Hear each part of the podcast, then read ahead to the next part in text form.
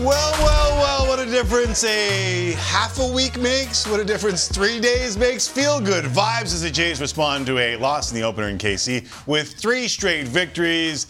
Now 4-3 on the season after the victory, 6-3 the final in the finale of a four-game series. Full Tim and Friends post-game show on the way, and it wouldn't feel right without Jamie and Joe, so they will pop by in a flash. Jesse Rubinoff is here, as always, with your reactions at Tim and Friends. We'll also hear from the skip and Casey, Arden Zwelling with one of the stars of the game.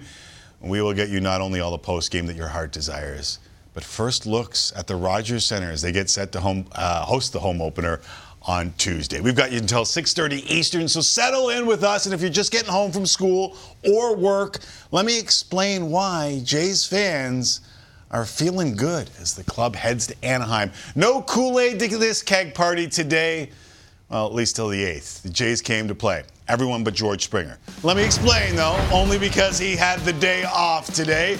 5-hit game in opening day, just 2 hits since, so he is on the bench watching this. Top of the first, Vladimir Guerrero Jr. starts it off. Base hit the other way. Then Dalton Varsho, 3 for 4 in Wednesday's win, rips one down the line, sets up runners on second and third with one out. Next batter is Matt Chapman, coming in hitting just .522 on the season.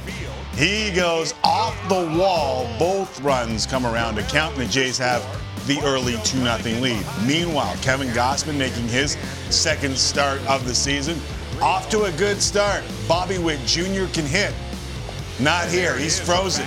MJ Melendez, the splitter, chased. Jay started looking good early on. Top two away. Kevin Kiermaier makes a little contact. It gets on through. Kiermaier, a little heads-up base running as he is wont to do. Yeah. Go for two. Take that extra base. Next batter, Bo Bichette. Looks like he is popped out in foul territory. Melendez over and drops the ball. So 3 pitches later, son of a Bichette, they make him pay. Kiermaier scores easily after taking the extra base, and it is a 3-0 Jays lead. New look Jays. Bottom two, Vinny Pasquantino. I think he might be Italian. Hits one back to Gausman, catches him in the foot, recovers to make the play. He would be okay, trust me. Top four, Kevin Biggio opens his account. A solo bomb. 6 homers last year, his first of the year this year, and it's 4-0 Jays top 5. I think Vladdy's seeing it a wee bit. Vladimir Guerrero Jr. launches one to left center field, and it's gone. His second in as many games. And it is now a 5-0 lead. And look at how far that one went. Vladdy, as you heard, second in as many games. It is the second home run of the afternoon. First game they've had multiple home runs this year, and it's 5-0. Bottom five, Gausman showing no ill effects after the comebacker. Struck out the side. Brings his total 7 Ks on the afternoon, allowing just 2 base runners through 5 innings. He goes 6 plus 7 Ks. No earned runs. The ERA is 0. Now, it did get a little nervy late. The Jays hang on for a 6-3 victory. Adam Cimber on for the save. It's going down. We're yelling Cimber. All right, I'll move on. Arden Zwelling with Kevin Kiermaier after the game. Arden. Well, Kevin, you had the hustle play today in the second inning, turning a dribbler up the middle into a double. What are you looking for out of the box that tells you you have that shot? I think double out the box right away. I've been doing that my whole career. 98% of the time I go back to first, but that one hit off the pitcher's glove, and I knew it trickled into center. And once I round first and see the space between the ball and the outfielder, that's when I make my decision. I like my chances and, just try to create momentum any way I can from the 9-hole down there. And, those doubles, they're fun for me. That's what I love to do. It is not a small outfield for you to patrol here in Kansas City. How important is it to get good reads off the bat, good jumps when you're playing here? Yeah, that's key. No matter where you're here, anywhere else, I want to stay locked in every pitch. That's my game out there. That's my MO. And I got really good outfielders next to me, and we all set the tone for each other. So we're out there trying to make plays for our pitchers to help us win, and we did a good job this series with that. And finally, you've seen a lot of Vladimir Guerrero Jr. as an opponent. What's it like seeing him up close on your side now? Ooh, I'm glad we wear the same jersey. I'll tell you that. He's incredible, though. Young superstar, acts the way a young superstar should. He's incredible. I can't wait to watch him all year. He's impressed me so much, but man, he puts in the work, and all his success has not come by surprise. He is incredible, and he's going to be doing damage in this league for years to come. All right, Kevin, thanks so much. See you in Anaheim, man. Right, thank you. Kevin Kiermaier, Arden Zwelling in KC, Jamie and Joe in the studio. I said it wouldn't feel right if you guys weren't here. Can we just make this the Budweiser studio? Can we do that? Let's do it. You got a cooler over there, I see. What's in it? I do. We might have to open the fridge. Let's pop it open. And get you a couple of cold ones. All right, so what a difference a couple days made. Sorry, the part you started with Kesha. Was that a Kesha reference I just heard on the highlights? I don't know. Look at Campbell. How old is your oldest child? How do you know who Kesha is? 12. But they all got the TikTok thing where they all do the dances to all those things. So, yeah, Adam Cimber gets a reference on this show. I said off the top what a difference like a half a week makes, 3 days makes. Like, it's just the vibes right now versus the vibes after game one of the series, drastically different. Jamie, you've been around for a while. Like, how do you explain these vibes? Well, I've been around long enough, like you have been, to know that when people react the way they do after a 1-3 start, you just settle things down, right, wait for things to evolve, and let's be quite frank, that's not the finest major league team they have in Kansas City. No. So the Blue Jays went in there and did exactly what they should have done in taking 3 of 4. But we know from experience that the season is ultra long. They are now exactly where they were after 7 games a year ago. We've seen teams, most recently the Philadelphia Phillies, who were 8 games under 500 at the end of May. Can you believe the panic in this country if the Blue Jays were that far below 500? It was pretty big in Philly, too. At the end of May, right? And they ended up in the World Series. Yeah. So, but that's what we love about Blue Jays fans is the passion, right? They get passionate after one game. And the game. And the game, right? Yeah. The 162, that's the beauty of 162 is we have this kind of roller coaster that we all ride along. We saw Kevin Gausman look good again, Joe. That doesn't surprise you anymore, right? I said to Jamie, I think it was about the 5th inning, was it, when I said it's almost like a man pitching against boys in Kansas City this afternoon. It's like he wasn't really breaking a sweat.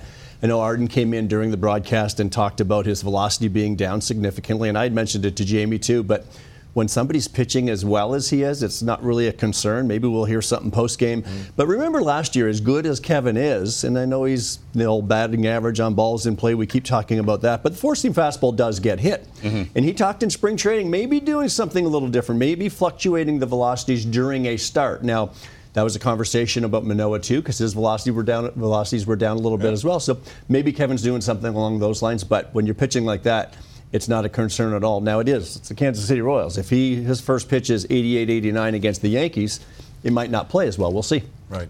I'm not trying to go like old man back in my day here. I do have a gray beard, but watching Manoah's fastball velo around, I guess it was an average of 91.5. Zach Greinke topped out at 91 yesterday, and I know a lot of it is about velo these days, but could the pendulum be ready to switch back to when we were watching Greg Maddux? Kind of like maybe the offset of all of that velo might be we might start seeing pitchers again. Well, I don't know if you heard what Buck Martinez said after Arden Zwelling reported the drop in velocity, or more specifically alerted it to viewers. I'm sure it was right there on the screen. And Buck, as expected, came on and said, hey, listen, sometimes pitching is way more important than velocity. We have reached that era, right, where guys throwing 102 and 103 are oh so impressive. But in recent days, I've seen, for example, Jordan Hicks not being able to do anything with 103. And we're well-versed on Nate Pearson not being able to do much at the major league level with 100-plus. Right. Julian Merriweather, I mean, you know, how many times did we watch his 100-plus get whacked out to right field? So I love seeing guys who don't necessarily need high 90 stuff navigate around a lineup, as do you. It's amazing, too, of these guys that can do it almost whatever way they want. Manoah is showing it. Gausman showed it today that they don't have to be up. You know, Alex probably that 93 guy, but Gausman will get it up to 96, 97 at times, but didn't need it at all. Was it because it was the Kansas City Royals or because he's got that splitter that is a devastating pitch? He could tell guys when it's coming. Yeah. I don't think he'd get hit. So those are great signs. I mean, I don't think I would trade velocity for anything. I'm a big fan of pitching also at whatever speed that may be, and changing speeds and moving the ball in and out way. That's a wonderful thing, but give me 96, 97 in the tank when you need it, and I bet either one of those guys will take it. Yeah, listen, Greinke's pitching for the Kansas City Royals because he doesn't have that velocity anymore, but you can find ways to still be effective. Greinke's done it. Manoah does it repeatedly, and I just love seeing it as a guy that grew up with Greg Maddux watching what he did with that ball. It's kind of those little placements in that pitching. I know Vladdy got his first placata last night. He adds another one today. I said he's kind of sort of seeing it.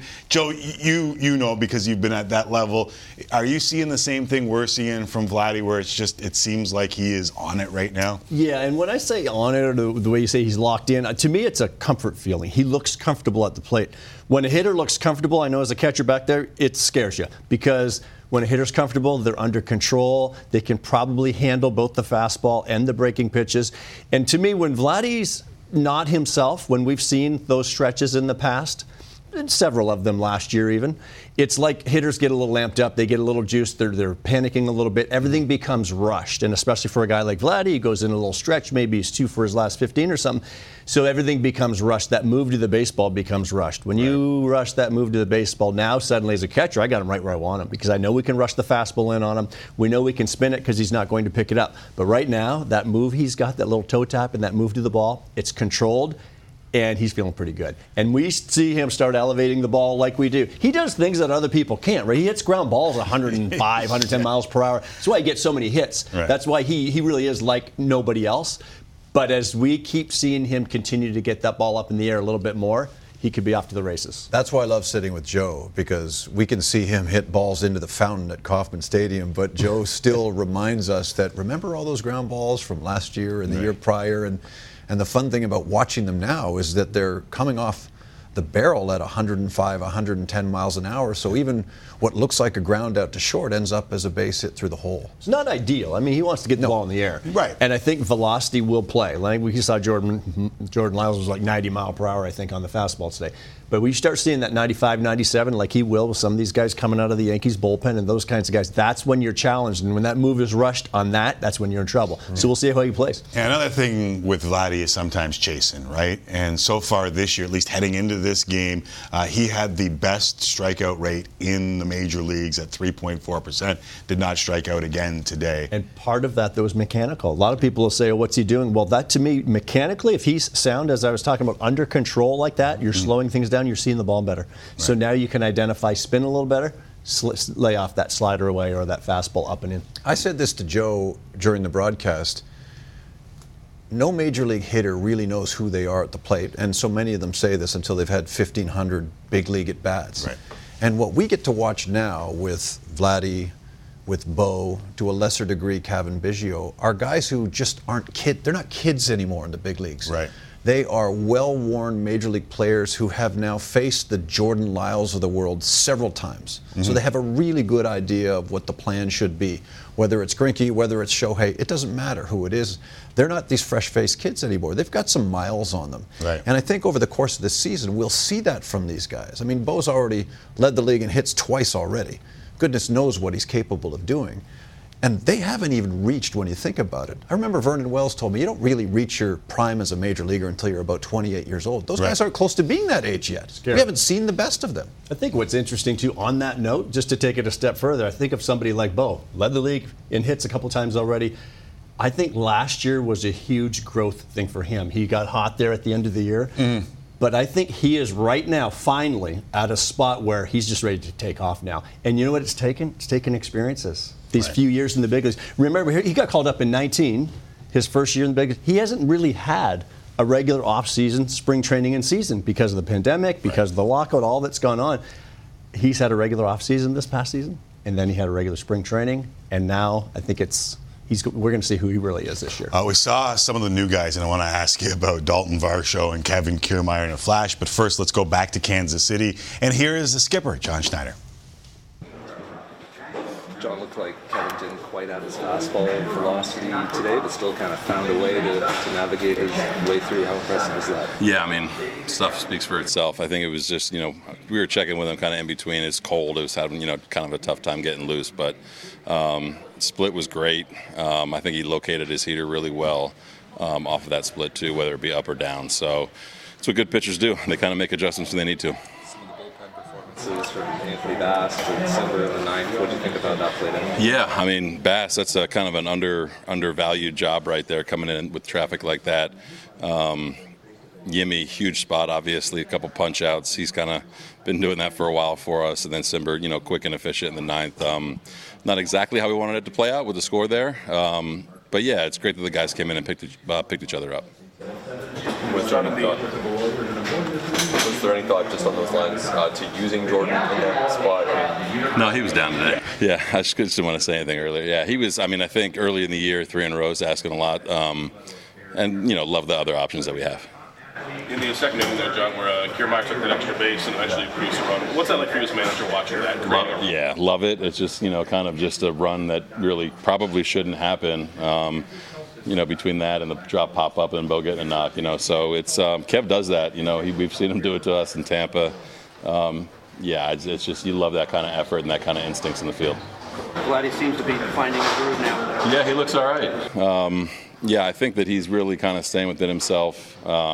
Even when he's kind of getting out, he's kind of knowing what he's doing and kind of just missing, I think. But approach is awesome. Another great day for him. Yeah, Vladdy's looking pretty good. Looking not so bad. I want to talk about the new guys, because the new guys aren't looking so bad. If I gave you who's impressing you most, might I get 2 different answers from both you fellas? You got a lot of different answers. All right, let's start with you. I'll let you go first. Yeah. I'll go the other way. Well, whatever. You know who will impress me? I'll tell you who will impress me. Uh-oh. Tomorrow night, and this is going to be the pitch com. Chris Bassett isn't busy doing this, all right? Yeah. That'll impress me. Remember we talked about this his last outing? Sure did. Yeah. Toss that thing aside. Let the catcher do the work. Okay, so yeah, there's one. There's one. How can you? I love your pitch call. That was good. Thank you. Well, I don't have a remote to tape to my wrist. How can you not be impressed with Dalton Varsho? Here's what I love about Dalton Varsho is that, I don't know about you guys, but when I go home late at night after a Jays game, I like to watch very particular teams. A lot of it depends on the team or the venue. So I might tune into an A's game because I love that old stadium, or a Dodgers game, or whatever it might be. I rarely tune in to see the Arizona Diamondbacks, right, yeah, for the most part, totally, due to the fact that they have 1,800 different uniforms and I can never tell, who is who. Get off my lawn. So we did not see, at least I did, a whole lot of Dalton Varsho over the last 3 years, but now we're getting a real good look at what we like to say on the broadcast is a baseball player, Joe. Even though everybody in uniform is one, this guy's a baseball player. There's guys who play baseball and they're baseball players. Well, he's certainly very impressive. I'll go the Kiermaier way then, and the only reason I say that too is with Kevin, this team made a statement, and it was in early November in the offseason, and the statement was when they traded Teoscar Hernandez, the statement was they need to get better in the outfield. And they did it. So they brought Kiermaier on board, too, as a free agent. They trade for Varsho, and you see how this has all transpired. That all moves George over to – they've got 3 center fielders now. This could be one of the best outfields in baseball. But what Kevin Kiermaier brings – and, hey, we've been watching him for years. Blue Jays fans know him very well. Just go out and play a great center field. I don't care what he does offensively. In fact, I had a fun chat with him in spring training. He was coming out of the cage one day, and I asked him about that. He said, when I come here now as a one-year free agent – I don't have to hit a whole lot. I don't need to show any power. So he hopes to lead the league in singles. He doesn't want to hit a home run at all. This all makes sense. He knows who he is, and what a huge help to this team. I just want to welcome those watching on Sportsnet 360. Before you jump in, Jamie Campbell, who is with me, Timothy McAuliffe, along with Joe Siddall and Jesse Rubinoff, taking your feedback. Jays take 3 of 4 from the Royals, 6-3 the final. This is the post-game show here on Tim and Friends. Jump in, Jamie. Go ahead. I was going to say, what I love about Kevin Kiermaier? I stood beside him at the autograph session at the winter tour. All the kids were being pushed up toward the front of the line, and all the moms stayed exactly where I was standing because they were looking into Kevin Kiermaier's arms, and I could hear them. I could hear them going, he's dreamy. Yeah. Well, he's dreamy for fans who also like the little things. And we were promised the little things in baseball this whole offseason. And today was another example of a few, like, I don't know if I have seen someone take second on a ground ball to center field very often as a Jays fan, period. And this is the second time in 7 games where I've seen Kiermaier do something that you don't very often see, and that is taking the extra base when it doesn't look like it's available. Because we used to see him do it against the Blue Jays. Yeah. I tell you, I saw it 3 times last year at least, right? I turned to you during the broadcast. I said, remember when he was wearing a Rays uniform and doing that against the Blue Jays? It's wonderful to see. So let's talk about the starters because, I mean, listen, I worked opening day with the Ken Reed New Fellas, and it was a 10-9 ball game. It was exciting. It was entertaining. And then we got through almost an entire round through the rotation, and there were some nerves in Jays Nation about what was going on here. Last 3, and listen, I know the Royals scored just 4 runs in their first 3 games, but Gausman, 6 innings, 4 hits today, 7 Ks. Manoah, 7 scoreless, just the 1 hit last night. Kikuchi, 5 innings of 1 run ball, 3 hits. Add it all up, the last 3 Jays starters, 18 innings of 1 run ball, allowing just 8 hits over the 18 innings. I know it's the Royals, that's the quantifier, Joe, but that's what you want to see from these guys. Absolutely, and I think, you know, you joked about Chris Bassett, but I'm anxious to see him his next time out because we all know that he's a lot better than that, and, you know, you see the 3-year contract, and right away you think of Jose Barrios, you know, signing a starter long-term, and what is that, but I would say let's preach some patience here and be very cautiously optimistic that he'll be just fine. You don't have that pedigree and then just blow up. I really believe, and you can say what you want about this PitchCom, but is he a veteran that can handle it? Sure he can. He can probably do anything. He's been around a long time, but why have any distractions? Let your catcher call the game. I don't mind it on his glove in case the pitch clock's going down, then use it, but let him focus on executing pitches. He looked out of sorts. If anybody says differently, they're wrong, because he looked out of sorts. I don't care how long he's pitched in this game, how long he's been in the big leagues. He just didn't look right in that ball game. So get back to your routine of your catcher calling the game with his transmitter there, and if you need to, jump in. But other than that, don't mess up that routine. We could spend an hour talking about Barrios. Do you believe in Kikuchi based on what you saw this spring and what you saw in his first start? So I don't put a whole lot of stock into spring training, but it sure is better to pitch well than not pitch well. Right. And I also said, talk to me April 30th. Give these guys a handful of starts, and I say Kikuchi especially because I want to see him go through a few different teams. I want to see the routine. I want to see the every 5 days. Right. Great start, though. Great start. Yes, it's the Kansas City Royals, but he did what he had to do. But I need to keep seeing it again to believe it's going to play. Talking about routines, our routine includes Jesse Rubinoff on the Wheels of Steel, that is, at Tim and Friends on the socials. What's going on? What are we getting today, buddy? We're getting a bunch. Before I show you the engager, Suresh sent this in. Footage of the producers at Tim and Friends every time Tim says, son of a Bichette. Very good. Yeah, I like that. Tim and Friends, our account posted out, what's been the biggest surprise of the Blue Jays season so far? And we have a bunch of answers, and obviously we'll get the opinion of Jamie and Joe as well on these. Drew says Matt Chapman's hot start to the season and the amount of runs they've been able to get without the home run ball, which I think has been a surprise for everybody. This, Big Mac says, how aggressive and smart they've been running the bases. They're consistently getting extra bags. Guys, feel free to jump in whenever you want to. All of the above. Yeah. Daryl says, people who thought Belt was a good addition to this roster despite his 2-13-2022 campaign. So even though the Jays are winning, you're obviously going to get some negative. Some negative as well. So Belt's interesting, right? Yeah. Because here's a guy with pedigree, with experience, with a strong left-handed bat when things are going well. There was something amiss with him from the beginning of camp. I remember going down for first day. He wasn't feeling the greatest. Nobody seemed to know what the problem was. He was out for an extended period of time. And we've seen it from Alejandro Kirk, right? If you don't get your 6 weeks of full speed ahead, sometimes you start slowly. So I think given that Brandon Belt has been in the big leagues as long as he has, given that he has a proven track record, I think there's a guy you got to give a little bit of rope to see what he's capable of doing. 2 or 3 weeks from now, we might be thinking, okay, we knew he was going to come around. You have to, just because of what he's done. And the only reason the Blue Jays signed him, 1 year, $9 million, is because they think that that bat can still play. After the knee surgery, due to his age, regardless of his age, it's a great gamble because he could turn into a pretty darn good left-handed bat. If he doesn't, it's 1 year. Yeah, and that's what it is, right? Yeah. It's the gamble, and if you get good Brandon Belt, you're going to do pretty well. But you do have to give him a little time. And good point. He and Kirk both haven't looked really good yet, both kind of out of sorts. Yeah. Both with delayed spring trainings. All right, a couple more from Jesse Rubinoff before we let the boys go. There's a new Blue Jay that has been important. The importance of Kevin Kiermaier way better than advertised so far. Nobody's grumpy. Yeah. Nobody's grumpy. Well, nice win. Nobody's Ken Reed, Ivanka Osmac grumpy here. This is good to see. That's what we like. Sophie says him. Just that's all you need to say. Matt Chapman has been him, so to speak, so far this season. Carrie says Espinal's lack of playing time and Biggio's glut of playing time, which has been a surprise. I love how people are upset about the 26th spot on the roster.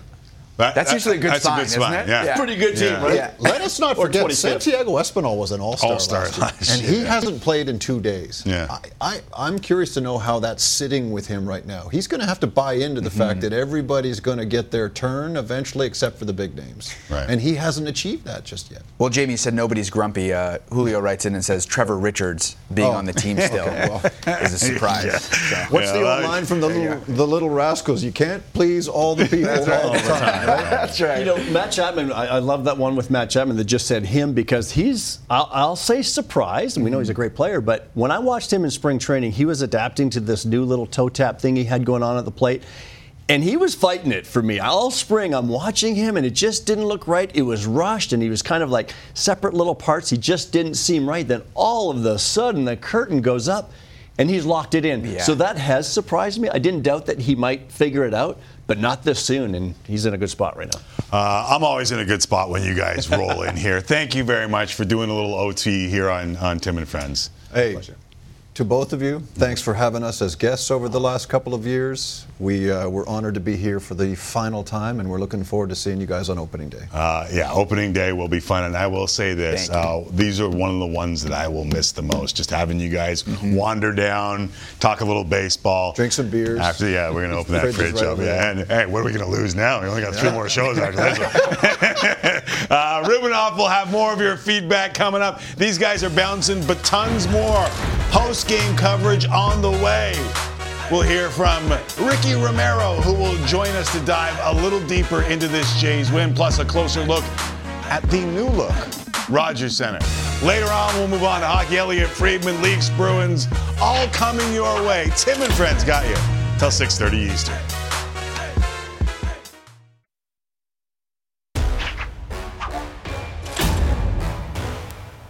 Hot hitter in Matt Chapman, 7-for-9 with 5 homers and a walk in his last 10 plate appearances against Jordan Lyon. And he drills a ball to left field, and it is off the wall. A 2-run double. To say he is in a good place right now would be a big understatement. And a high fly ball well hit to right. Prado back at the wall. It is gone. First home run of the season for Kevin Biggio. Vladimir Guerrero Jr. launches one to left center field, and it's gone. His second in as many games. Look at how far that one went. He's a special player. Kevin's got it working so far today. And there it is. Strike three called. How about that? 95 on the corner. Yeah, he's really throwing the ball well. So Kevin Gausman is now through 2 starts without having allowed an earned run. And the Blue Jays lose the first but win the next 3 here in Kansas City.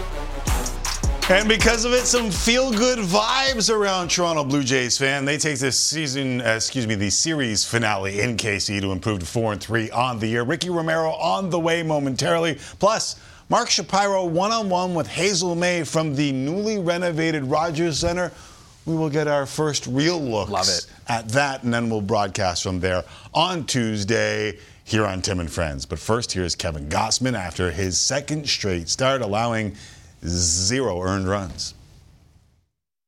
I felt pretty good with the split today. I feel like I had good command that got better as the game went on with it, and so it's a big pitch for me. So when that pitch is moving the way I want it to, it sets me up to have success for sure. Obviously, the last couple of days I thought we've kind of put everything together wise, offensively and defensively and pitching. And so, it's good to win three in a row and then go into Anaheim, which, talent-wise is one of the best teams in baseball. And so, Trout and Ohtani, obviously, but they got a lot of other really good players and good pitchers over there too. So, we definitely don't take them lightly. All right, Elliotte Friedman is coming up. We'll have a tee-up for the Leafs and Bruins on Sportsnet Ontario, but we continue talking a little Jays baseball with former Blue Jay Ricky Romero, who joins us now from his California home. What's up, Ricky? How are you, man? Good. How are you guys doing?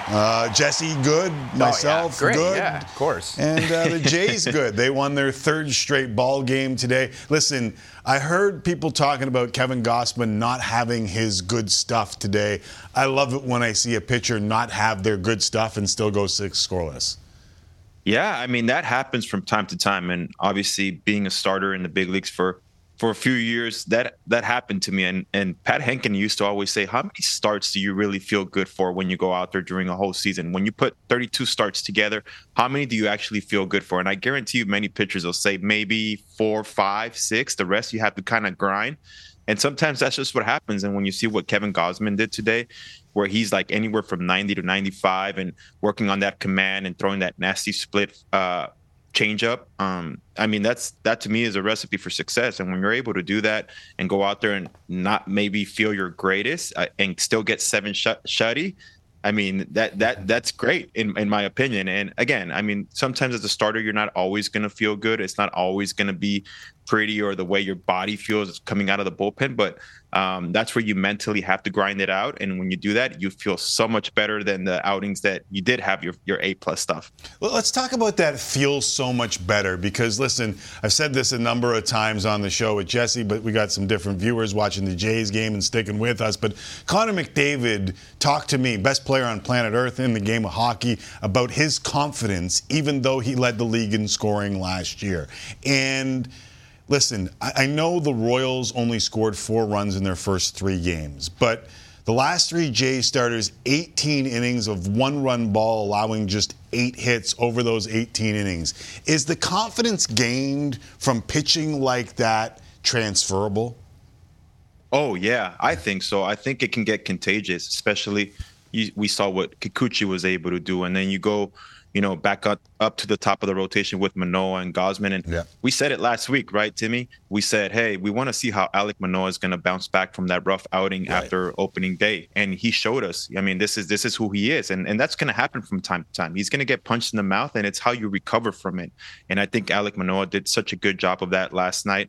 Let's face it, the Toronto Blue Jays are a lot better team than Kansas City Royals. But in saying that, the Kansas City Royals are still a big league team, and they're not going to back down from the Toronto Blue Jays. So this is where, as there's so much talent on this team, you can't take teams lightly because anything can happen on any given day. And Manoah came in, Gausman came in, and they both gave 7 good innings of ball. And as a manager, John Schneider has to be sitting really, really happy because, one, you kind of don't have to dig into the bullpen as much, and you get to come to Anaheim where you're facing 2 probably of the best hitters on the planet in Ohtani and Trout, so that should be fun. Yeah, that's going to be a ton of fun. We got 3 with the Angels before the Jays return for their home opener against Detroit on April 11th. We will be live from there with Tim and Friends. Your pitching matchups for the Angels, interesting. But, I almost got sick of the new look Jays that I was being promised in spring training.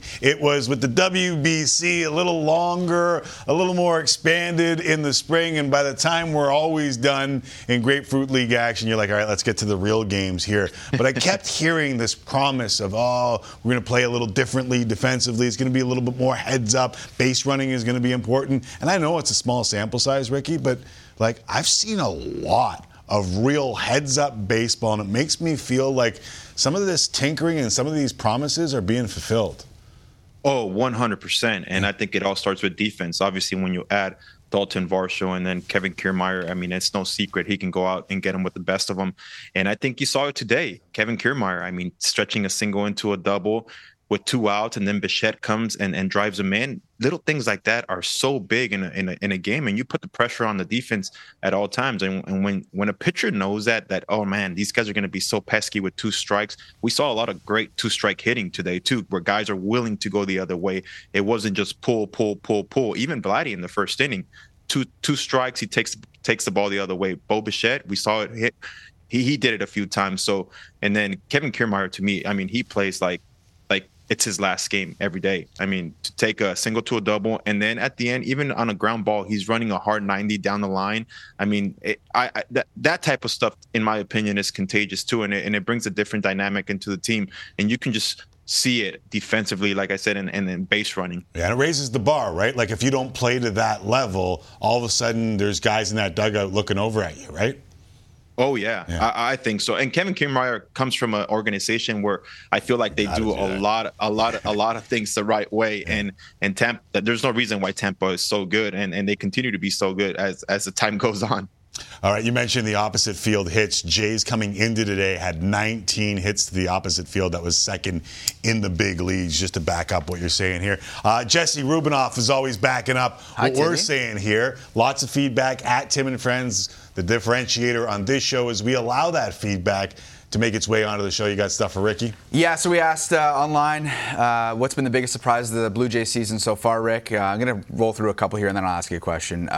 Ali says, not necessarily a huge surprise, but most stoked about watching the kind of ball Varsho and Kevin Kiermaier are bringing to the table. What we're just talking about. Yeah, they've been great. Ben, base running has improved dramatically. Small ball offense, now a concern for opponents. And I want to get to this one, because I think it's an interesting take. Chris says, the lack of atmosphere in the dugout from last year. Tell me I'm wrong, please. Oh, he's missing the home run jacket. He's looking for a bit, yeah, maybe looking for a bit of an issue here. But I want to get your take on that, Rick, because it is a bit more understated in the dugout. Not that that's a good thing or a bad thing, but what have you seen just sort of how they're communicating with each other, maybe getting used to each other still here early in the season? Yeah, I think it's businesslike, and not that it has to be businesslike, because again, we want to see a fun dugout. We want to see guys going out there and enjoying the game of baseball, which I think they are. I just feel like everyone's pretty locked in right now. I mean, when you look at these hitters, and it's still early in the season, I think these guys are still getting to know each other, even though they've had a full spring together and stuff like that. It's different when you have 25 guys, and those are the 25 guys you're going to roll out with. But to me, I'm indifferent to it. It's not like I'm seeing like, oh yeah, there's like some tension or anything like that. I think that everyone's just locked in. I mean, Vladdy has came out and said it, man. Like, hey, like I want to be locked in this year. I want to do this. I want to do stuff differently. I mean, we all heard about the trailer and stuff, and he even came out and said, I kind of regret saying that. So I think it's more businesslike. It's, hey, we got the team. Let's go out there and win, and let's take care of business, and the rest will take care for itself. I think eventually, as time goes on, I think this. You're going to start seeing probably these guys loosen up a little bit. And obviously it wasn't the hottest of starts to the season, so that probably had something to do with it. But right. I think they're going to be just fine. We saw the video of Hector LeBron putting on the imaginary home run jacket. And I think that's where a lot of this come from, honestly. But Vladdy's been locked in. It's not like it's affecting his play. I mean, he's been as good as anyone in the big leagues. Yeah, I mean...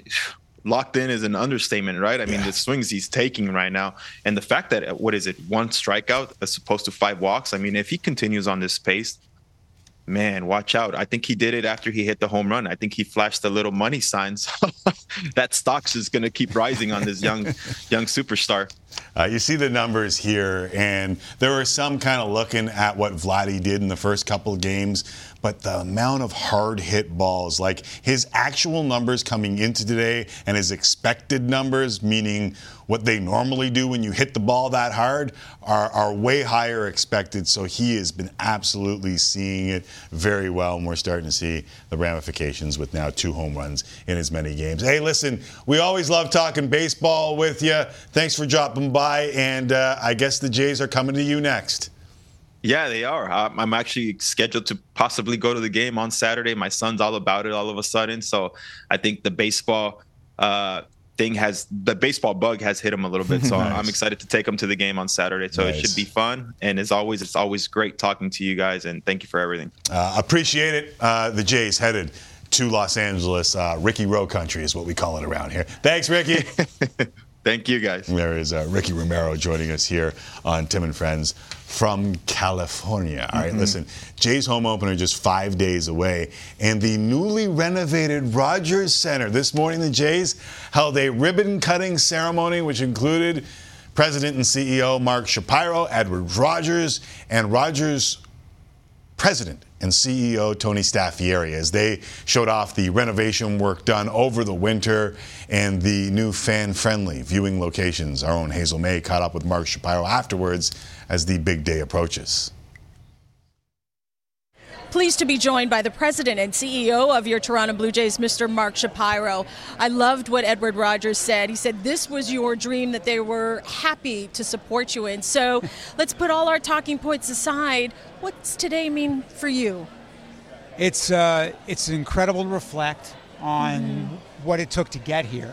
The amount of research, the amount of planning, looking at other stadiums, other arenas, what represents best in class, and then maybe most importantly, getting out, talking to our fans, understanding what maybe some unconventional sports spaces like the best patios in Toronto look like and what attributes of those we could bring into Rogers Centre. So a lot of people, a lot of efforts from a lot of people, incredible support and belief from ownership, people that from the construction industry, designers, architects, planners, and a lot of Blue Jay employees all coming together to deliver what is phase one, by the way. Yeah. And now we're already working on phase two and thinking about that as well. You answered my second question, because I can't imagine the undertaking it took to the transformation in just one off season.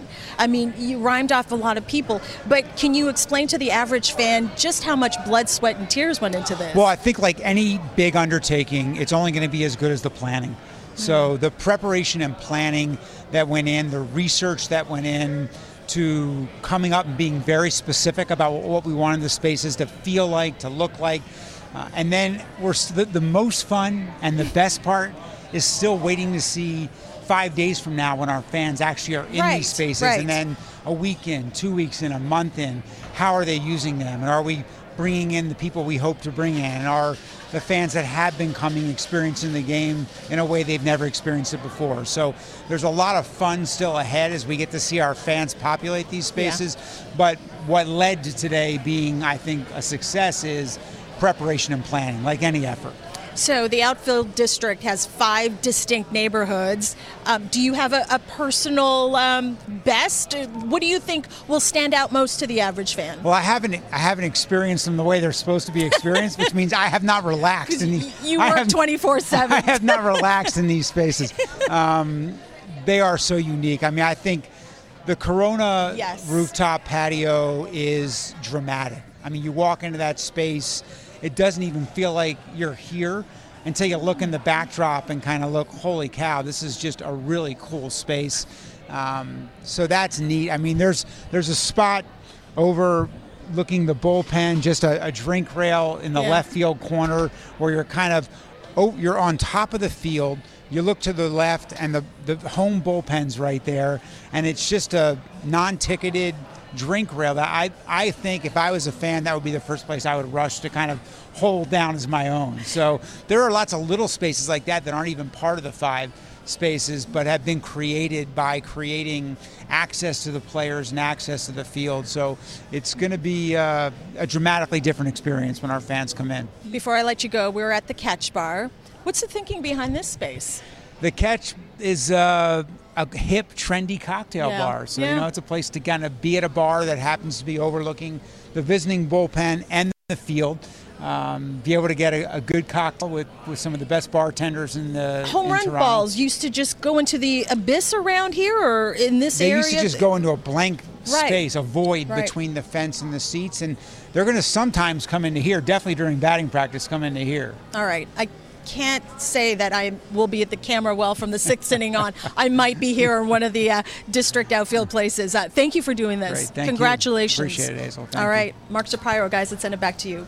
Thank you very much, Hazel. And it's Hazel who turns around and crushes that Caesar behind, because that's a Canadian drink, right? Yeah, it is. Maybe Shapiro's been here long enough that he maybe, in fact, would enjoy a Caesar, but that Caesars are Canadian things, right? Yeah, no, they are. It's, what is it, Bloody Mary in the States? Yeah, more of a Bloody Mary. Yeah. So it's not like quite the same. Yeah, exactly. Right. I don't even know what that is. I'm pumped to see it.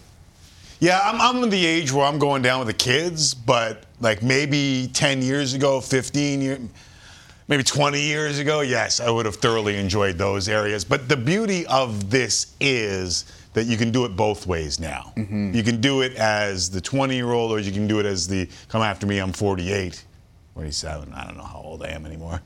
It's okay. But you can go sit with the kids in the areas, or you can go mingle like you and the young kids. Yeah, I feel like it's going to be, I don't know if rowdier is the term, but there's going to be a lot of just like people moving about and socializing. And I think it's funny now that the games are like 2 hours and 20 minutes. So it's, I don't know how much of a social event it is anymore. Usually it's like 3.5 hours, 4 hours when they're playing the Yankees or Red Sox, and you can really...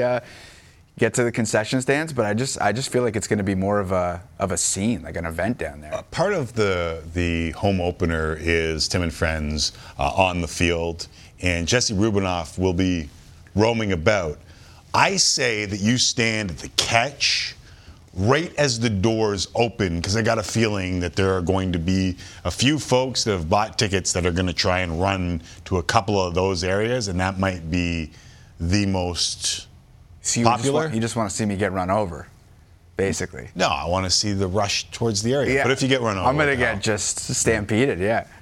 Any feedback on any of this stuff? Oh, yeah. We just asked, what are you looking forward to most? And I'm going to miss the game waiting in the massive line to play shuffleboard, says FC Crypto. Your boy Barron. Yeah. Jordan says this, which I believe, and credits friend of the show, Elish Forfar. I think it's a hot dog seesaw. Of course it's a hot dog seesaw. Yeah. Who hasn't seen a hot dog seesaw exactly before? And then Gary just says, just getting inside the building. I live in the Maritimes, Tim. Hey. He just wants to go. Make it happen. Figureitout.com, Gary. Yeah. Get in the old car. Yeah. Nothing like a roadie. I oftentimes take those roadies to Detroit. Yeah. Watch the Tigers play. Red Sox playing the Tigers today. Oh, look at that. Wow, what a their home opener. Still Detroit got it. Sport icon.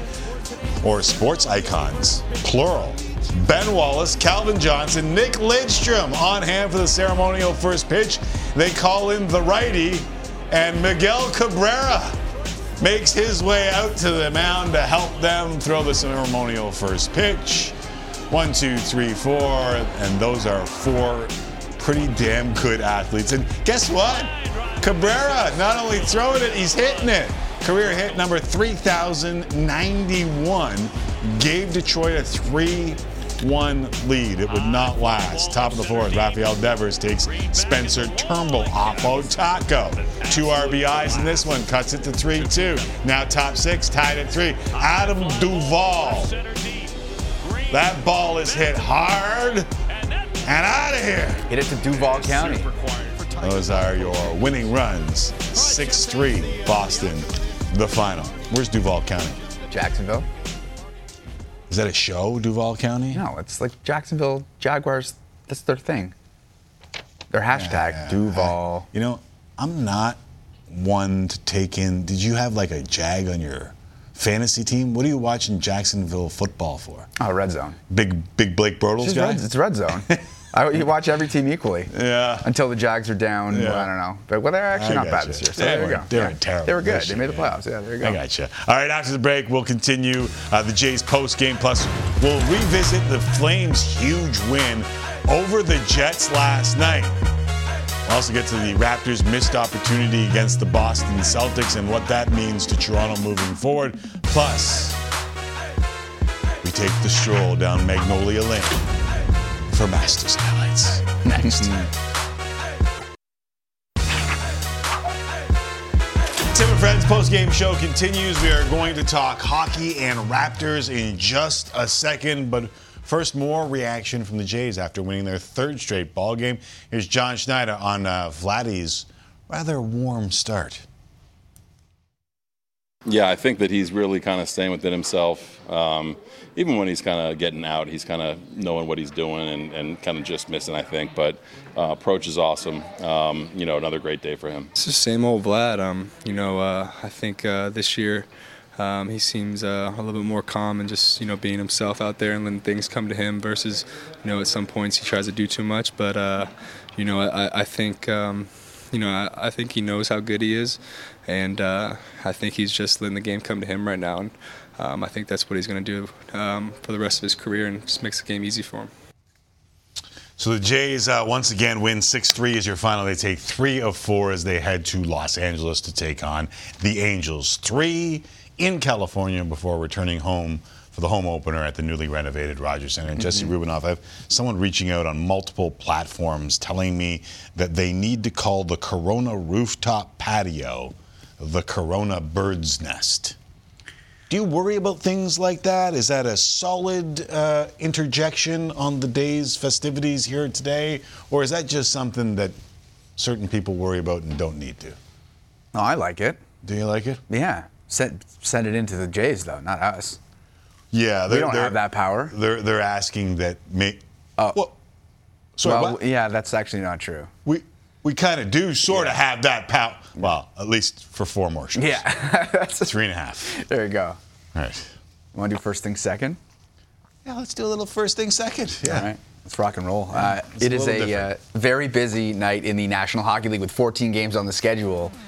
4 on the Sportsnet family of channels. At 7 Eastern time, the Leafs visit the Bruins on Sportsnet Ontario, and the Wild visit the Penguins as Pittsburgh continues to battle for a wild card spot. Later tonight, the Canucks host the Blackhawks, and the Kings visit the Golden Knights in a big Pacific Division battle. Last night, the Flames came up with a huge 3-1 win over the Jets. Calgary and Winnipeg now tied with 89 points, but the Jets have a game in hand, and the Preds still in the mix, 3 points back with a game in hand on Winnipeg. So among those 3, who's in the driver's seat for the final wild card in the West, Timmy? Nobody, and it's kind of fitting, especially the way the Jets and Flames have played all year long. They have been inconsistent at best, and because of that inconsistency, I am not ready to declare. I'm obviously... The upper hand is still with the Winnipeg Jets. They have 1 more game to play, and they own the tiebreak. So, for me, it's the Jets, but I would not be surprised. I wouldn't even be surprised. The Predators are still right there. They've got 2 games in hand. They play Carolina tonight. If they win tonight, they will be 1 point back and still have a game in hand. Now, obviously, it's a tough matchup for them against Carolina tonight, and then they get to play both these teams. So, in a way, the Preds also control their own fate a little bit here. And it'll be real interesting down the wire, and it's not just the wild card. Like, have you looked at the Central standings as of late? Have you looked at the Pacific stand? The entire Western Conference is an absolute mess. It's like the NBA almost. No, it's worse than the NBA. Look at this. In the Central, all 3 teams are tied with 98 points. The Avs have 1 game in hand. In the Pacific, we're separated by 4 points. And it's the Oilers who have played 1 more than everyone else. This is going to be, listen, for all that I hate about the 3-point games, this is what it causes, this chaos at the end. And it's been interesting to watch. It'll remain interesting to watch. And listen, I didn't think Calgary was going to bounce back the way they did after laying an egg at home to Chicago, but full marks to them. They played an inspired game, and it was fun to watch because these 2 teams played like it was a playoff game. Must be a roller coaster of emotions for Jets and Flames fans this season, because anytime you feel like you're on the up and up, at best, you get a gut punch. Yeah. And the Flames right now, like, we'll see what happens in the next game, because usually when they play that well, there's a letdown coming. Yeah. So it's just been fascinating to observe those 2 teams, and one of them maybe could get in here, but it's been probably a disappointment for both, regardless of what happens from here. Not if they make some noise in the playoffs, but I think you understand what I mean. One of them may get in, or is that a suggestion that perhaps Nashville has the inside? They control their own destiny a little bit, so it's possible. All right. What about the Oilers? Like, peaking at the right time, I would think. Winning again last night. Yeah, do you believe in that? Because obviously the numbers are pointing that. They're 11-0-1 in their last 12 games. They're the best team in the National Hockey League since January 10th, going 26-5-6. And as you saw, now within a point of Vegas, allowing just 2 goals in their last 4 games. Do you believe that they are the team that we have seen over the last little while? Oh, yeah. I am very bullish on the Oilers. Very, very bullish. That scares me. That I'm bullish on them? Yeah, because as of late, you've turned into like hot take Ruby. No, I haven't. On the internet. Oh, without That's a doubt, not true, you have. The slightest. You might act like it's tongue in cheek, but you're tweeting all the same things that all the people who do the roller coaster things do, and then after it turns, you say, this scares me a little bit that you're in on the Oilers because you are the king of the recency bias. Well, it's not just like a little recency bias anymore, though. That's what I would say. This has been like a month and a little bit here, which is you could argue regular season. What's the alternative? You could argue regular season. This has been since Jay Woodcroft took over. Right. So what I would say to that is it's a pretty decent sample size, and the alternative would be that they're not playing well, and they're just middling into the season. The alternative would be you don't believe in Stuart Skinner or Jack Campbell or this defense core that before Matthias Ekholm joined them was, average at best. But again, another 3-1 game last night.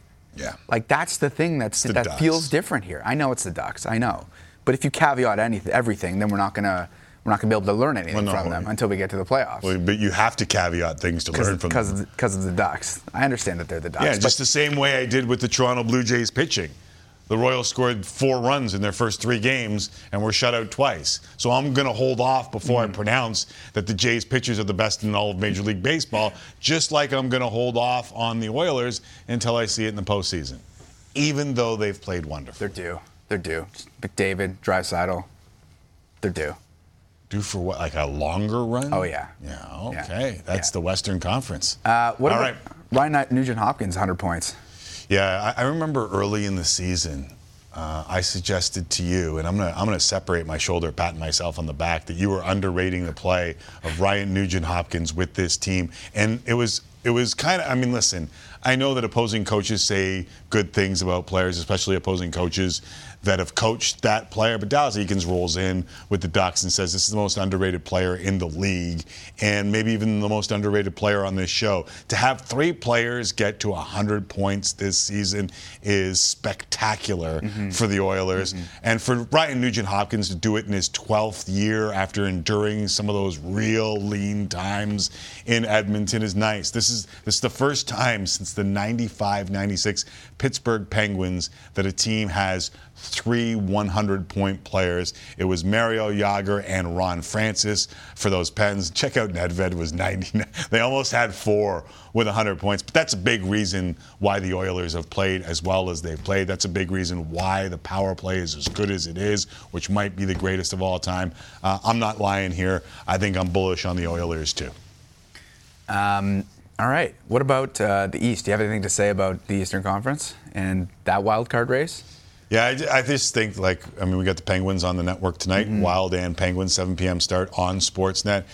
I'm kind of sort of, given the fact that there's no Canadian team in on this mix, no disrespect to anyone who cheers for the Panthers and Islanders in this country, and there may be a few, but aren't you kind of sort of leaning towards seeing Sidney Crosby get back into the postseason? No because question. If they don't, no question. Like, what's the future of this franchise? It's an interesting look at what they have, and there's 3 teams fighting for 2 spots here.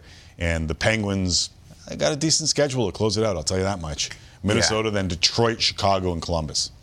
It's always nice to see the best of the best get to the dance. So not having Sidney Crosby, I think, would be a disappointment for many hockey fans out there. I want to give a shout-out to the Women's Canadian National Hockey Team with a 4-0 win over Switzerland on Wednesday. Natalie Spooner and Sarah Nurse both scoring as well. Hold on, yeah. Natalie Spooner scoring 4 months after delivering a child to this planet Earth. Like, her first game back in front of the show, Natalie Spooner. That ain't half bad. That's ridiculous. Yeah. I've seen childbirth. Yeah. It's not a pretty sight, Jesse Rubinoff. And the fact that she's back out there after what is a car crash to the human body after 4 months is unbelievable, and I am incredibly in awe. Well, I haven't seen it yet, so that's why I let you take the reins on that one. Here you go. When are you going to see it? I don't know. Booby's got to be asking at this point, no? She is. Yeah, she is. When am I getting the grandchild, Jesse? Yeah. That was probably part of the conversation last night. All right, let's go to basketball now. The Raptors lost to the shorthanded Celtics, 97-93.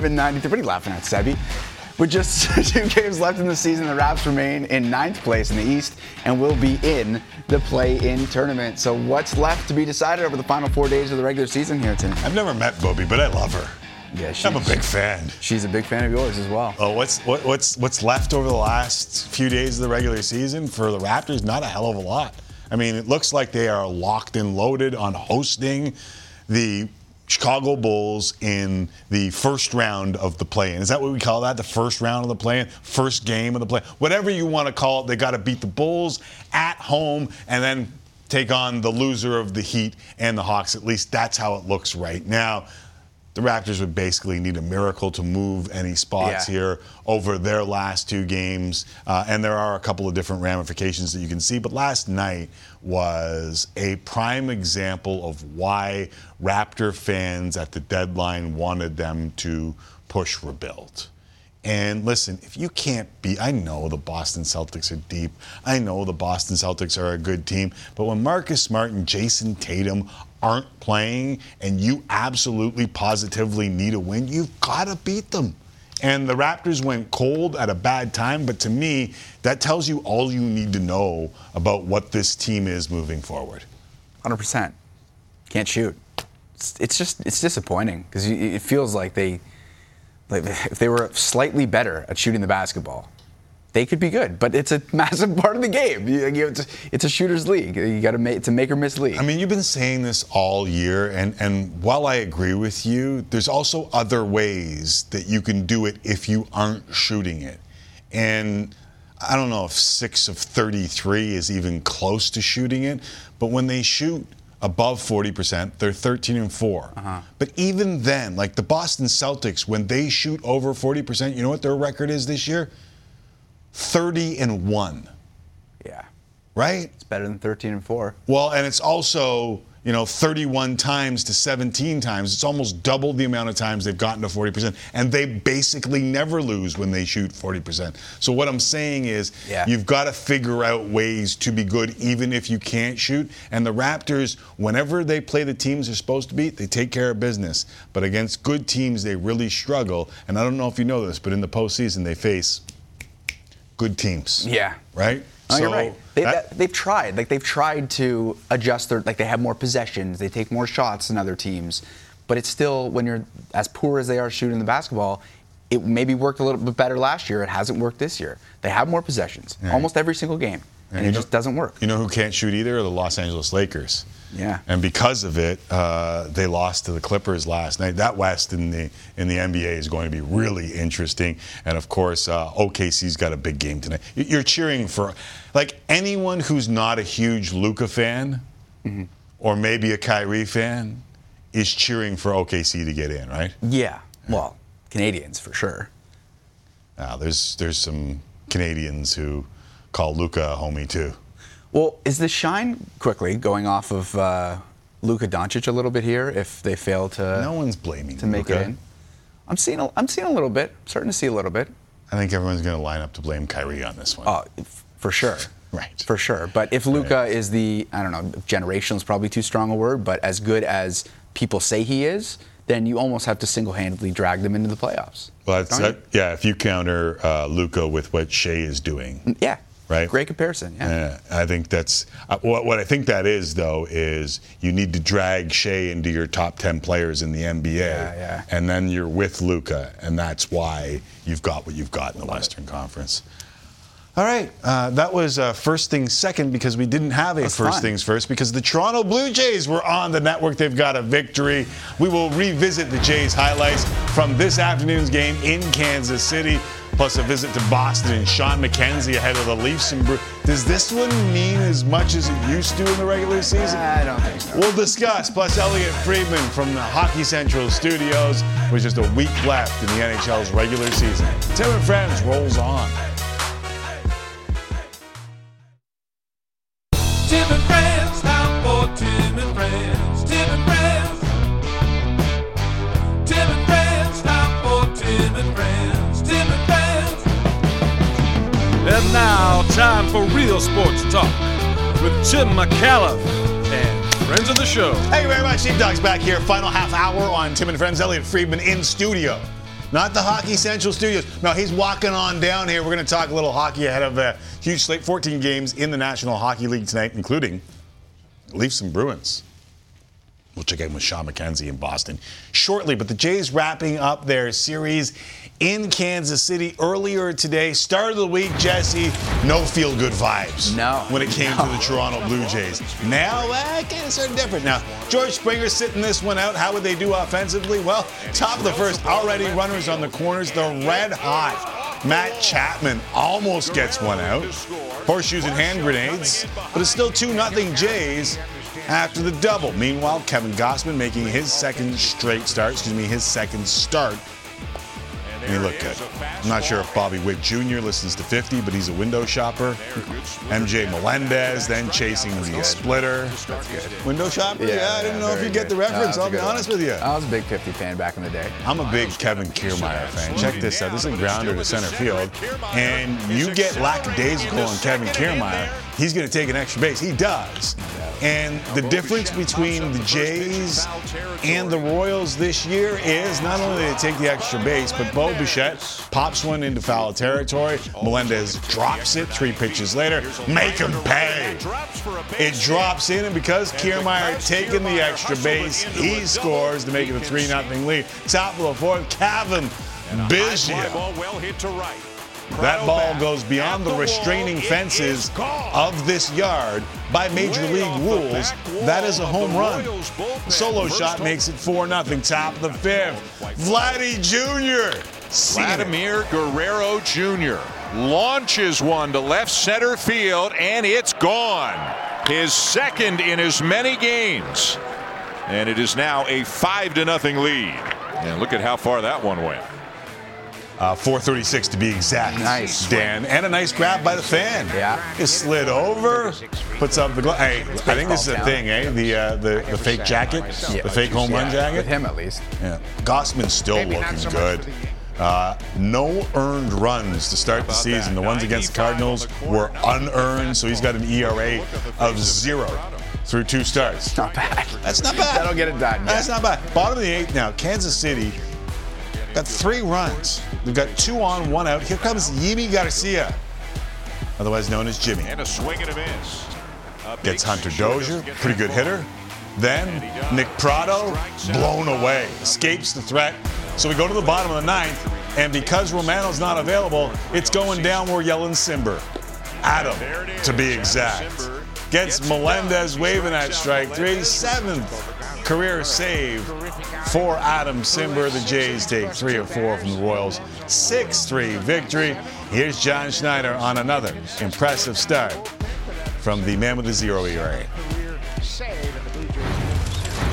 Stuff speaks for itself. I think it was just, we were checking with him kind of in between. It's cold. It was having, kind of a tough time getting loose. But split was great. I think he located his heater really well off of that split too, whether it be up or down. So that's what good pitchers do. They kind of make adjustments when they need to. I felt pretty good with the split today. I feel like I had good command that got better as the game went on with it. And so, it's a big pitch for me. So when that pitch is moving the way I want it to, it sets me up to have success for sure. Tough time getting loose. He had 6 scoreless.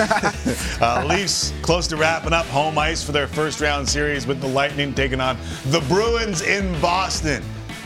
The Bees 2 wins back of an all-time regular season record for a team. You can see this regionally on Sportsnet Ontario with more as the Leafs continue to tinker ahead of the playoffs. Let's check in with Sean McKenzie in Beantown. Sean? You really put an emphasis on tinker there. You just wanted to use that word, didn't you? I did. I apologize. Yes. It's a fun word. It's fair, and the tinkering does continue here for Sheldon Keefe and the Maple Leafs, but we're getting closer and closer to seeing what the Leafs lineup could look like come playoff time. That was what Sheldon Keefe said yesterday at practice, and that he's still moving things around. He's still getting a feel for who he wants with who, but decisions are being made, and we are getting closer to that opening night playoff roster. Now, it's the Bruins and the Leafs. It's rivalry night, 2 teams that have had very good seasons. The Bruins, by far, the best in the NHL. In fact, they're chasing history, becoming one of the best teams in NHL history. But the message from both teams is that it's less rivalry night and more preparation night, that they're not too focused on the result. There are valuable points to be had, but it's all about that preparation for the playoffs. The good news for the Maple Leafs, the tinkering continues because Ryan O'Reilly is back in the lineup. He will center the third line. He'll get a good look and what he can do coming playoff time. And he said he feels 100%. He feels ready to go. The finger is good. He can handle the puck fine. He can shoot. So that is good news. Leaf fans excited to get him in, and he'll get a few games under his belt before the postseason begins. Sean, what are they doing with Samsonov here now with the injury to Matt Murray? Like, how often do you expect to see him over these last couple of games?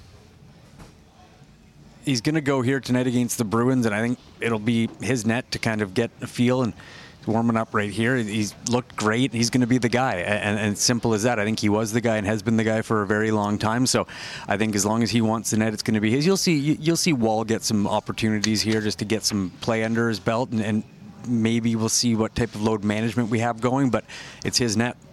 It is official. Load management has hit the NHL, much to the chagrin of many a hockey dude. Sean, appreciate you doing this as always.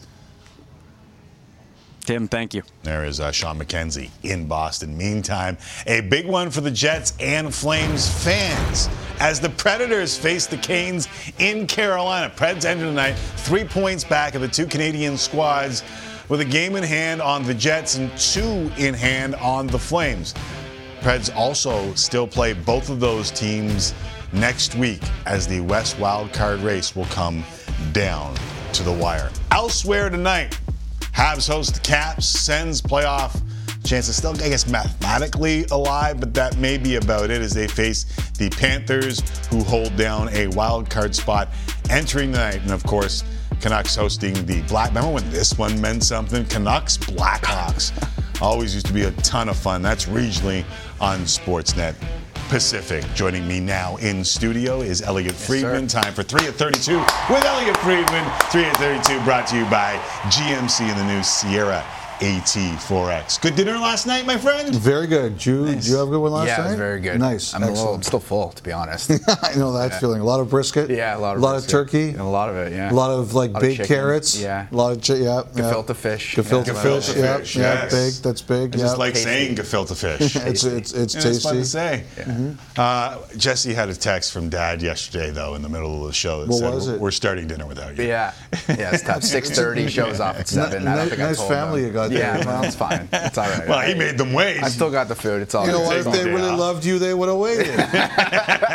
I'll take it. That tells you everything you need to know. Exactly. Almost fitting that Calgary won that game last night, given the way the seasons have gone for both those squads. Look, we're in the business of high-quality entertainment, as everybody can see, and that is best for high-quality entertainment. You want a playoff race, you got a playoff race. Like, the thing is, like, and I do believe this, I think great teams or good teams, when they have their opponent down and they have the hand around the throat, I know this is not the best imagery, but they choke out their opponent, right? Like, they choke them out. And you're just talking about UFC-type style chokeouts. Yes, and the thing about the Jets is they've had some opportunities to end the Western Conference race this year. Like, I really thought a couple weeks ago when they started Hellebuck on that back-to-back in Florida and they got out of their grate that it was over. Like, they were going to coast to the playoffs, and it just hasn't happened. Now, they still have the math. They have the best math. They have the best goalie, and that's why I still think they've got the best chance. But, boy, they've made this way more interesting than they needed it to be. Which franchise needs it more?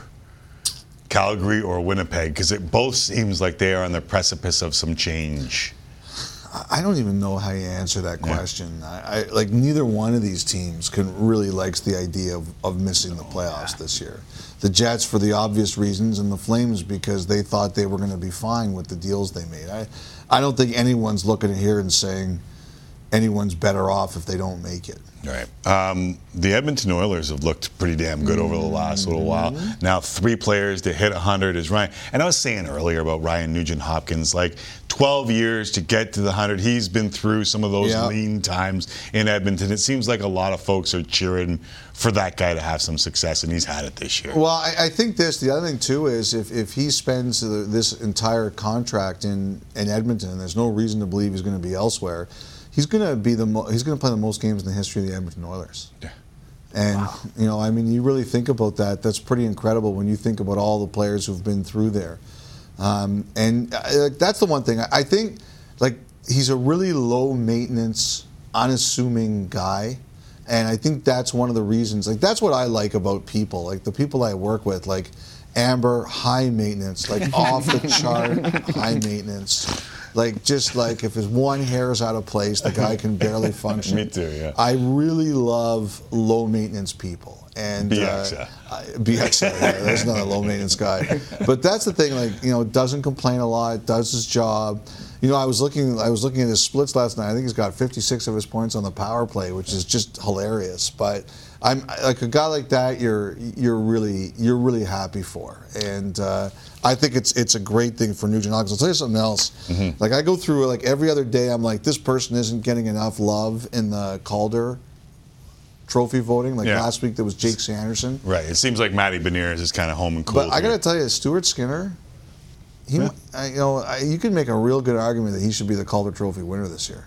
Yeah, I got money on Beniers, so I'll tell you to shut your mouth. But I understand the argument. Beniers is a 200-foot player, and he can score goals. But no, this is the way that he is played. And I said this to Jesse earlier. Like, we know they can outscore teams if they can play the way they've played over the last week or two. Like, this is your Western Conference champ. Like, that's not a hot take. If they defend, they will win a lot. They're deeper than they were last year. They're a better team than they were last year. They got to get stops.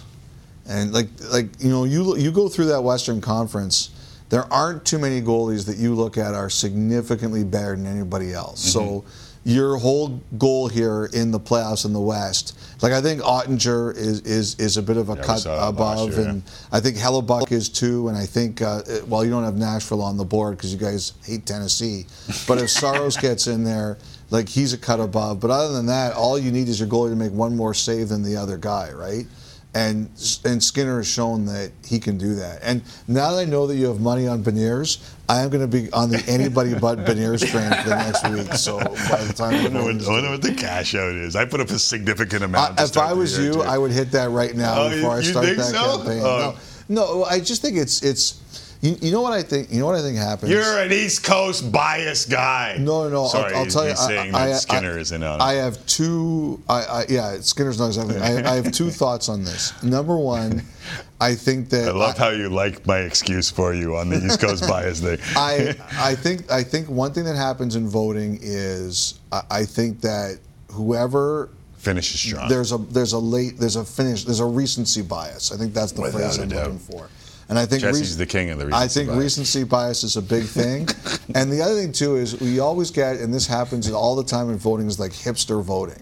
Like, right. Beniers is the guy who's kind of been the guy for all year long, and then, well, everybody's going Beniers. I'm going to be the hipster, and I'm going to vote for this person. So I do think that kind of stuff happens. I'm going to grow a mustache and get a sleeve tattoo. By the way, I used to do betting, wagering on awards, but now I can't do that. I have a vote. Yeah. I'm just a futures guy. I like dabbling at the start of the year to see where it ends up. Some people don't have the patience for that, but I love it. That's the only way I really do it these days. All right, so Leafs and Bruins tonight, Sportsnet Ontario.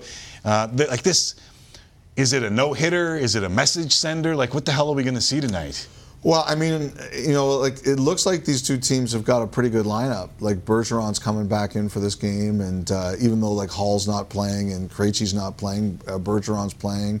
Like, the Leafs have a Tavares, Nylander, Marner line tonight. O'Reilly's playing. Right. So, I mean, Allmark's not playing. Samsonov is. I don't think this is, like, I think it's a pretty legit lineup. We'll see what it looks like when the puck drops. There's some pretty ornery guys on both these rosters, but this doesn't look like. I think if there's going to be a no-hitter, it's going to be against Tampa Bay. Right, where you don't want to play any of the cards. Well, I wouldn't play Samsonov against Tampa Bay. Me either. I wouldn't do that. I would play Wall. The other thing too is like you watched Tampa last night. Like they're out for blood a little bit at the end of the season, and that's kind of that was a fun game to watch last night. It was a great game. I'm going to tell Carolyn that you weren't watching her show. That you were watching the Rangers. Yeah, you were watching the Rangers Lightning. Good luck. They're snowing it. Listen, I was flicking back and forth, and both of those games were the same. because the Jets and the Flames. Great hockey. Yeah, it was a really good hockey game to watch and kind of got us all excited for the postseason. That's actually a big one tonight. I actually didn't check, but you know, Sorelli's health, because he got hurt in that game, and if there's anything wrong with him, that's a big loss for Tampa. He's out tonight. He's not playing tonight? Yeah. That is what we say in Toronto, ungood. All right. The Metropolitan Toronto Educational System. That is ungood. Is that what I got you? Yeah. A little ungood action? Yeah. So a little load management hitting the NHL here as we turn down the stretch. Yeah. I mean, if you're locked in, I get it. So do I. I get it. I don't get why it was such a big deal. Remember we were mentioning it, Jesse, about load management like halfway through the season because the Leafs and the Lightning were locked in, and hockey fans were getting pissed off. But if you earn the right to load manage, then load manage away. Is that an indictment of the playoff system, though? I mean, I don't want to turn this to a whole referendum on that. But Frank Saravelli yelled at us? Yeah. He was upset about that. There are people out there that enjoy this system. I get it, but it feels like sometimes we get our best hockey in the first round, and God forbid it's not going to work out this year, but that's also because the Leafs and the Lightning were allowed to take their foot off the gas, but God forbid we ever got the top three teams facing each other in the first two rounds, because that can happen. I'm a play-in guy. That's number one. Yeah, you are a big play-in guy. I'm a big play-in guy, but I now am convinced. I am convinced that people in the NHL like that some of their best matchups happen early. Yeah. Mm. I don't know that I agree with that, but I think there are people in the league who really like that. Yeah, I think so too. Otherwise, it's not explainable. Yeah. Because I wouldn't mind the best matchups being, I don't know, like in the conference finals. I think they like it. I've been told in my ear, in this little piece that we put in there, Frigia's got to go. Why? You got a show to do, apparently. It's good to do it blindfolded. Your producer wants it. Thanks for doing this, as always, buddy. My pleasure, guys. That's Elliotte Friedman in a tie that is almost Burkish. Time for one last break. We'll get you caught up to date on the Masters with Jesse Rubinoff and get to Game Time at Hockey Central. Coming up with Friege. Are you on Central today? Yeah, that's why you gotta come on. All right, let's pull a curtain back here on Tim and Friends. It's been a busy show. Yeah. We had the Jays game. We came out. We did post game for the Jays, and then we talked about a bunch of hockey. Leafs and Bruins coming up regionally. Sportsnet Ontario, big Preds game for the rest of the country on Sportsnet. And I've had my own little Chris Vernon over here because Jesse Rubinoff has been giving me highlights. He's been giving me updates the entire time, and now you give them to everybody else. Yeah, I've been a little checked out, for being honest. I got the leaderboard refreshing every two seconds. I'm wearing green for a reason. I had a little extra pep in my step when I woke up this morning. I have the Masters alarm clock every day, 365, so that didn't change at all. But nonetheless, we bring you round one action from Augusta. This is six-time Masters champ Jack Nicklaus taking his ceremonial tee shot to kick things off. Little rocky pose there for Jack. Good to see him. Still taking those ceremonial tee shots. Here's Tiger Woods looking to tie the record with a 23rd consecutive cut made at Augusta. That's not going to help. Par 4 fifth. Lips out the par putt over on the 7th. Another short putt for par. Another lip out. The Scotty Cameron not cooking in the few amount of times we've seen Tiger so far this season. It's third bogey in 7 holes. Par 5, 8. Tiger bounces back. Wedge working, Third shot. There you go. He's got the feels still. He said that. It's never about the feels, just if the putter can get hot. Leads to a tap-in birdie. Par 4, 11th. Woods looking to go up and down to save par. Maybe not. Yeah, feels weren't there on that one. No. Wedge maybe not working. Another bogey. Tiger looking to finish strong, though, on 15. A longer birdie putt than he probably would have liked. Didn't matter. Sinks it. Next hole. Another birdie. 15 and 16. Back-to-back. Finishes his round at 2 over par. Let that Cameron go. We'll see what Friday holds for Tiger. Tiger was playing with Viktor Hovland, and he was on fire all day long. Par 4 9 spins it back to set up his fourth birdie on the front 9. Par 4 11th. Hovland, long birdie look. You bet. The Norwegian finishes as the clubhouse leader at 7 under par. Par 4 first. Jon Rahm. Oh, boy. Shades of Ernie Els from a few years ago. No. Misses the short par putt, then misses again, settles for a 4-putt double bogey. How's that as a way to start your Masters tournament? But on the par 5 8th, second shot for Rahm. He's already 1 under. Online. Keeps rolling. Get real close. This is going to get really, and this one is, I mean, that's from a long, long way away. Settles within a few feet of the hole, led to an eagle, so he back. On the 18th, Rahm just won off the lead. He's recovered well. He's cooking. Yeah. Second shot, I mean, dialed. What a way to bounce back. Yeah. On the green, rolls it in, finishes 7 under, the lowest score in Masters history after opening with a double bogey. By the way, the timing on my Ferris Bueller's reference about letting the Cameron go. Yeah, very good. Awesome, this is Rory McIlroy, mic'd up at the Masters. Oh, you probably know the line on this putt already. Yeah, it's actually from where it is. It's actually a pretty straight putt. It actually might go a little bit left or right, just coming off the bunker. How do you feel about that? I love it. Yeah, it's pretty awesome. If you're comfortable with it, I absolutely love it, and they should do it way more often. Well, he missed the putt. He wasn't playing very well for a while. It was pretty straight, though, Jesse. Yeah, it was. It was a good read. But just not enough. He parred the hole. Phil Mickelson, one of 18 live players in the field. Now 17, because Kevin Knott withdrew. But nonetheless, par 3, 12. Nice tee shot. Spins it back in with birdie. Gets him to 1 under pars. Phil. He's wearing the black with the shades on purpose, right? Yeah. Going full heel. Look at Brooks Koepka.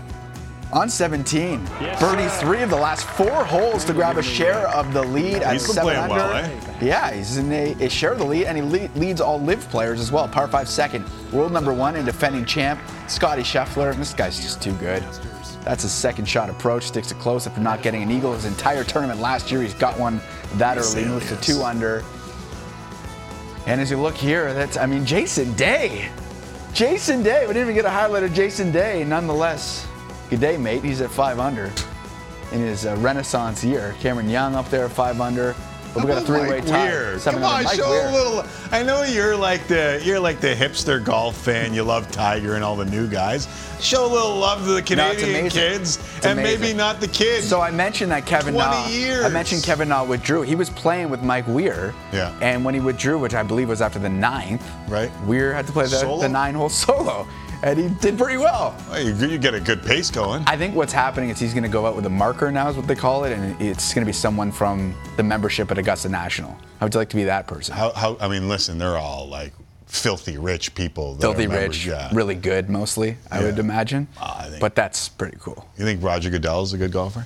They don't reveal the membership at Augusta, but it's rumored that Roger Goodell is among the membership. Wouldn't surprise me. What does he make, $55 million a year? And he's the commissioner of the NFL? Yeah, he's filthy. That would make sense. He's been going up and up and up. That would make sense. All right, here's what's on tap on the network tonight. Hockey Central coming your way. Sportsnet and Sportsnet 360 with a pregame for the Leafs and Bruins on Sportsnet Ontario. That's a regional game. Padres Braves on Sportsnet now. Canucks host the Hawks regionally. I said Hawks, by the way. Regionally later. And a huge one in the Pacific as Vegas hosts the Kings. By the way, for all those curious about what happens to Sidney Crosby, Wild Penguins is on Sportsnet and Sportsnet 360 outside of Ontario. Interesting one there. Black Hawks.